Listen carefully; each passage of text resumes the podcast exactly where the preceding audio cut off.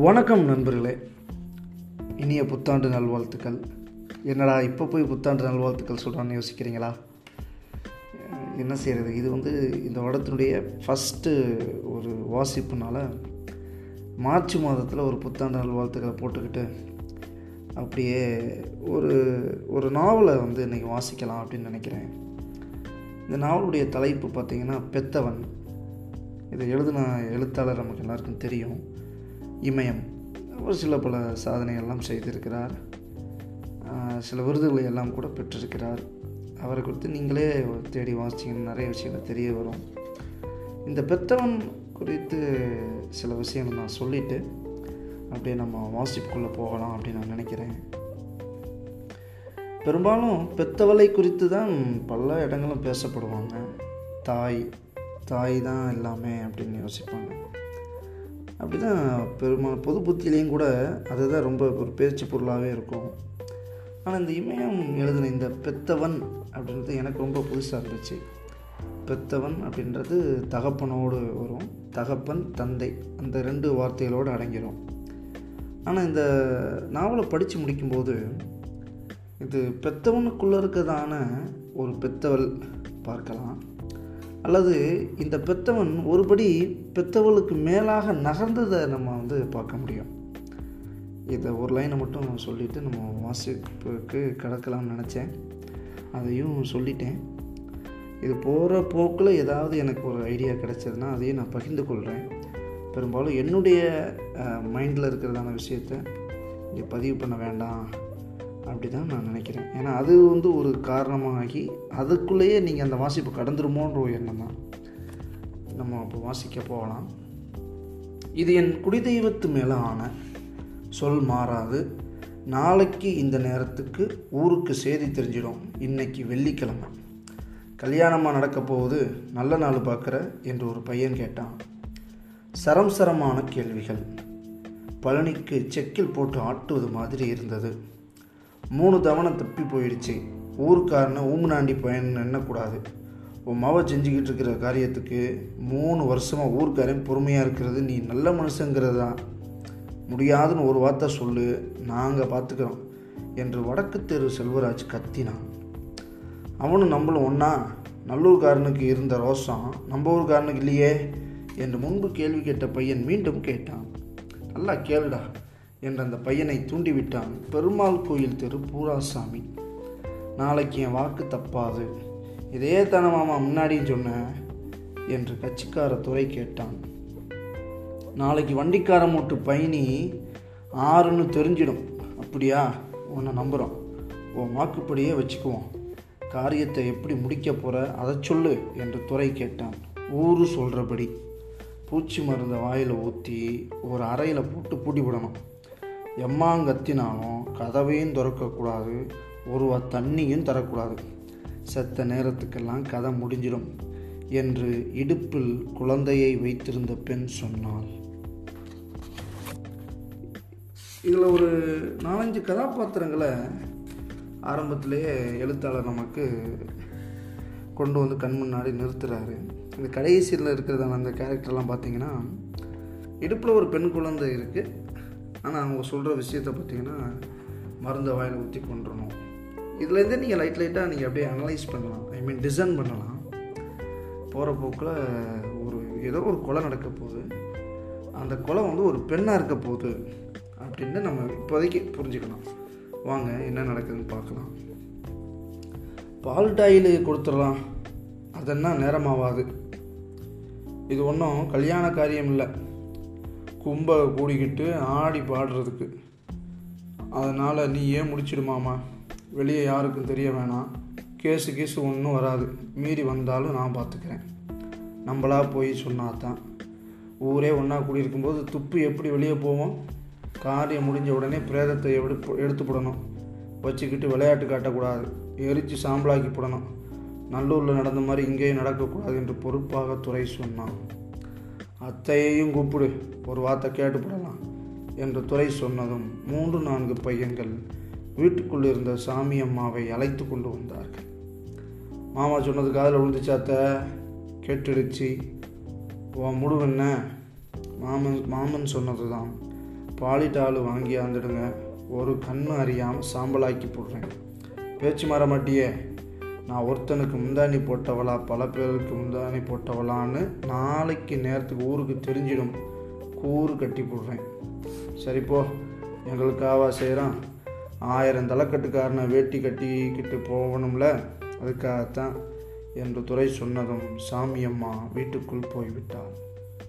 உட்காரு மாமா மற்ற விவகாரத்தை பேசி போடலாம் என்று துறை சொன்னான். நிற்கிறதால தப்பு ஒன்றும் இல்லை நீங்கள் பேசி முடிங்க. பிணத்தை எப்படி எரிப்பது என்று கூட்டம் பேச ஆரம்பித்தது. ஊருக்குள் இருள் கவிய ஆரம்பித்த போது தொடங்கிய பஞ்சாயத்து நீண்டு கொண்டிருந்தது. ஊருக்கார பயலுவோ எல்லாம் ஒன்றா கூடிக்கிட்டு நம்ம வீட்டு பிள்ளைய வெட்டணும் குத்தணும்.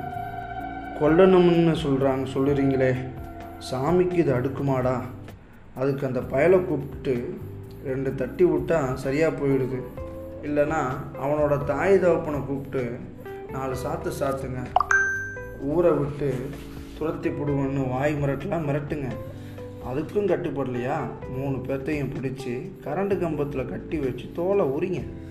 நிர்முண்டமாக தெருவில் நாலு சுற்று சுற்றி வர சொல்லுங்கள் அதை விட்டு விட்டு என்னடா மசூரு பஞ்சாயத்து பண்ணுறீங்க நம்ம ஆளை நிற்க வச்சு கேள்வி கேட்குறீங்க கிழக்கு தெரு மண்டையங்கிழவன் கேட்டது தான் மொத்த கூட்டமும் கிழவனிடம் சண்டைக்கு பாய்ந்தது. உனக்கு கண்ணும் தெரியாது மண்ணும் தெரியாது. கால் ஒடிஞ்சு மவ வீட்டுக்கு போய் ரெண்டு வருஷம் கழித்து இன்னைக்கு தான் வந்திருக்க. மூணு வருஷமாக நடக்கிற கதையெல்லாம் உனக்கு எங்கே தெரிய போகுது? அந்த பயலை நாலு வாட்டி விருத்தாத்துல பஸ் ஸ்டாண்ட்லேயே அடித்தாச்சு தானாக பற்றிக்கிட்ட மாதிரி அவன் வீட்டை ரெண்டு வாட்டி கொளுத்தியாச்சு. ராவோட ராவா அவன் வீட்டில் கட்டியிருந்த ஆடு மாடுகளை அவுத்துட்டாச்சு. ஒரு வாட்டி ரெண்டு ஆட்டை அறுத்தும் தின்னாச்சு. காட்டில் நின்ன கருப்புங்கையிலையும் நெருப்பை வச்சு பார்த்தாச்சு. சாதி பஞ்சாயத்தை வச்சாச்சு. அஞ்சு வாட்டி அபராதம் போட்டிருக்கு. கட்டி வச்சு அவனோட அப்பா அம்மாவை அடித்து துவைச்சி பார்த்தாச்சு. எம்மா அடிக்கிறது? ஒன்றத்தும் கட்டுடல் இல்லை அதனால் ஊரில் ஒரு வருஷமாக புகைச்சலாக இருக்குது. பெரிய சாதி சண்டையில் தான் போய் முடியும் போல இருக்குது எங்களுக்கு ஒன்றும் இல்லை. அவனாச்சு நீங்களாச்சுன்னு சாதி பஞ்சாயத்தில் சொல்லி போட்டானவன் அவன் சும்மா இருந்தாலும் இவன் இருக்கணும்ல. இருட்டு ஓட்டுக்கு போனாலும் திருட்டு கை சும்மா இருக்காதுங்கிற மாதிரி இவ தான் மதம் கொண்டு போகிறான் ஒன்று ரெண்டு குட்டியை போடுற மட்டும் பசுமாடு காடுகரை அமையத்தான் போகும். வாயாலையும் சொல்லி பார்த்தாச்சு கையாலையும் சொல்லி பார்த்தாச்சு. ஊரே கூடி அடித்து பார்த்தாச்சு. ரெண்டு வாட்டி புனமாக புரட்டி எடுத்தாச்சு. மயிரை அறுத்தும் பார்த்தாச்சு. அப்பயும் அவன் நோனி திமுற அடங்கலை. அம்மா வெக்கங்கட்ட மாடாக இருக்குது. செத்தும் தொலைய மாட்டேங்கிறான். சாதி மானத்தை வாங்கி போட்டு தான் சாவன்னு குந்தி இருக்கிறா இவளெல்லாம் உசுரோடு இல்லைன்னு யார் ஐயூரா என்று மண்டையின் கிழவனிடம் சலிப்புடன் சொன்னான் செல்வராஜ். அம்மா மதமா? அப்படின்னா அந்த பயலையும் கொண்டாந்து கட்டி வச்சு கொள்ள வேண்டியது தானே அவன் போலீஸாக இருக்கான் அதான் சிக்கல். அதனால தான் கதை மூணு வருஷமாக ஈத்துக்கிட்டே கிடக்கு. பெரிய போலீஸா? எஸ்ஐ யாராக இருக்கட்டுமே? போலீஸாக இருந்தால் மேங்குளத்துக்கு பொண்ணு வேணுமா? அவனுக்கு சேர்த்து பாட கட்ட வேண்டியது தானே உனக்கு ஒன்றும் தெரியாது. பேசாமல் வீட்டில் போய் படு. அவள் போனால் சுடுகாட்டுக்கு போனால் தான் நம்மளால் இந்த ஊருக்கு குடியிருக்க முடியும். ஒரு பைய கதையை முடிக்கவாட ஊரே திரண்டு பஞ்சாயத்து பண்ணுறீங்க அவன் தெருவையே நெருப்பு வச்சு பொசிக்கிட்ட வேண்டியது தானே எல்லாம் செய்யலாம் நீ பேசாமல் முந்திரி கொட்டை புறக்கு. ஆள் வேணாமா?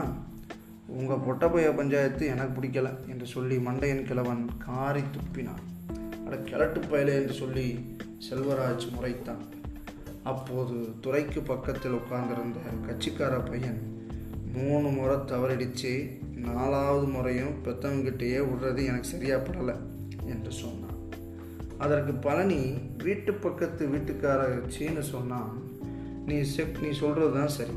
அதையும் இதையும் பேசி நேரத்தை போக்க வேணாம். நாளைக்குங்கிறது எனக்கு சரியாக படலை.